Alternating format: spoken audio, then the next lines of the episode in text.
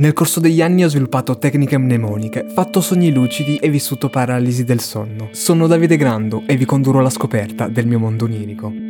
È possibile farsi suggestionare dai propri sogni? Direi di sì, anche perché oggi è un po' il continuo spirituale di ieri. Sono a scuola e partiamo subito con un sogno ricorrente e c'è la verifica di matematica. Abbiamo due declinazioni dello stesso argomento, robe incredibili di quinta superiore che assolutamente non ricordo, ricordo soltanto che c'erano le potenze, c'erano due esercizi diversi che si risolvevano con due formule diverse, però bene o male era la stessa roba. E io non ricordo esattamente come si risolveva uno e come l'altro, cioè li sapevo sapevo risolvere, però non mi ricordavo quale formula dovevo applicare su uno piuttosto che sull'altro. E quindi rischiavo di fare confusione di risolvere uno con la formula dell'altro e viceversa. Per fortuna che alle superiori il nostro prof ci faceva fare la verifica sulle formule. Il giorno prima ci faceva scrivere le formule e se le sapevamo il giorno dopo avremmo potuto fare la vera verifica di matematica. Che non era una cosa stupida.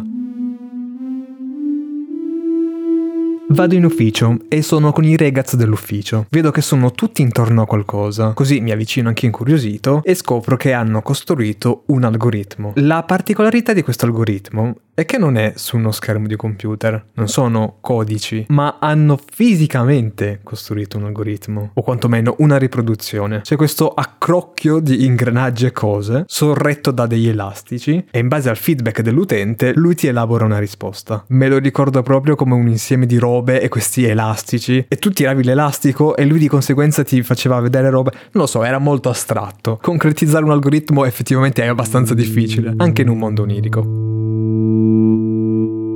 Sono a Torino, la mia città. Sono sempre stato un fan di Masterchef e l'ho visto fin dalle prime stagioni. Una delle mie preferite è quella in cui c'è Alida. Fin dalle selezioni ho sempre tifato per lei e un po' in finale mi è dispiaciuto che abbia perso. E anche lei di Torino. Giriamo per un quartiere, molto bello di Torino, molto centrale, e ci sono dei palazzi altrettanto belli. Capita ogni tanto di ritrovarsi in qualche via che non conosci benissimo e vedi che ci sono dei palazzi con dei portoni incredibili a Torino, ma anche solo i balconi, gli angoli, alcuni dettagli. A livello architettonico ha delle piccole chicche. E così Alida mi dice, ehi ma se ti piace un palazzo basta che chiedi di entrare e puoi farlo tranquillamente. Ah sì, era così semplice? Quindi entriamo in un palazzo che è molto bello, con questo portone tutto di vetro, super luminoso, molto di lusso. Siamo in una zona molto cara di Torino, molto centrale. Una di quelle zone che dici vorrei venire a vivere qua. Poi guardi quanto costano le case e inizi a pensare che i monolocali alla fine hanno un sacco di vantaggi. Chi c'ha voglia di pulire 100 metri di casa? 20? 25? Va benissimo. Così entriamo in questo palazzo e prima delle scale ci sono due signori a un tavolino. Vedo che hanno dei mixer. Sono in diretta radio, perché dovrebbero essere in diretta radio all'interno di un palazzo a caso, non si sa, ma quello che noto è che stanno utilizzando dei mixer del gruppo Mediaset. Sono i mixer di Radio 105 a quanto pare. Li riconosco perché sui veri mixer di Radio 105 ci sono dei pulsanti con le icone delle varie radio del gruppo.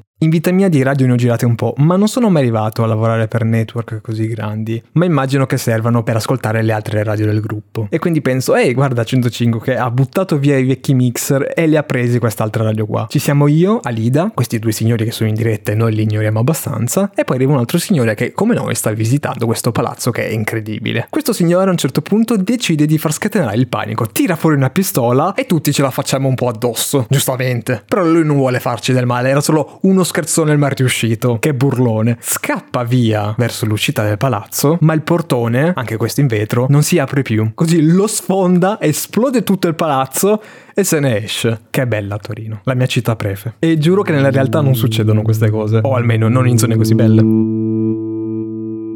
Sono le 3 di notte, quando la gente normale dovrebbe dormire, ma io sono al telefono. Io e Daniel dovremmo partire per il Giappone, ma siamo indecisi. Comunque è un grosso viaggio, una grossa spesa, quindi non sappiamo bene se andarci o meno. Alla fine mi convinco e gli scrivo, voglio andare. Quindi gli dico, hey, quindi alla fine partiamo? Mando il messaggio e mi accorgo che l'ho mandato alla persona sbagliata. Qualcuno più tardi si sveglierà e troverà un messaggio con una proposta per andare in Giappone. Vabbè, eh, ignoriamo la cosa.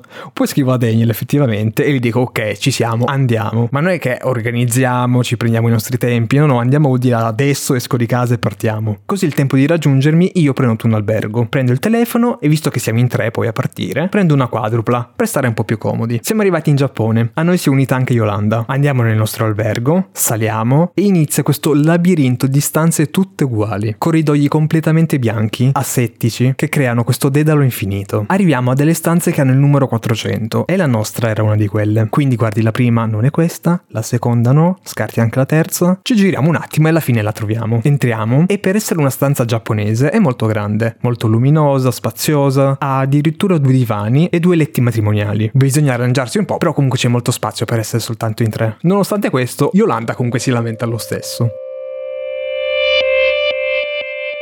Sto guardando un posto al sole. Non ci facciamo troppe domande. Sto guardando un posto al sole. A quanto pare ormai è la mia serie preferita. C'è anche Giorgia. Tra gli attori, però. Sto guardando un posto al sole e lei è lì, che sta recitando. Ma da quando Giorgia recita in un posto al sole? Ci conosciamo da anni e non mi ha mai detto nulla. Non credo sappia recitare. Allora decido di partecipare a una riunione con il cast. È tutto tranquillo. Io vado e loro mi accolgono come se fossi uno di loro, senza problemi. Ma lei non c'è. Guardo un'altra puntata ed è ancora lì, che sta recitando. La sento parlare, ma non riconosco riconosco la sua voce. Quindi guardo un attimo la televisione, alzo lo sguardo e vedo che lei è ferma. Però mi accorgo che è doppiata, ma è doppiata soltanto lei. E non si muove, non sta, è, è ferma, non sta recitando. Lei è ferma, ci mette la sua immagine e c'è una voce fuori campo che la doppia. Un posto al sole diventa ogni giorno più bello. Mi sa che inizierò a guardarla sul serio.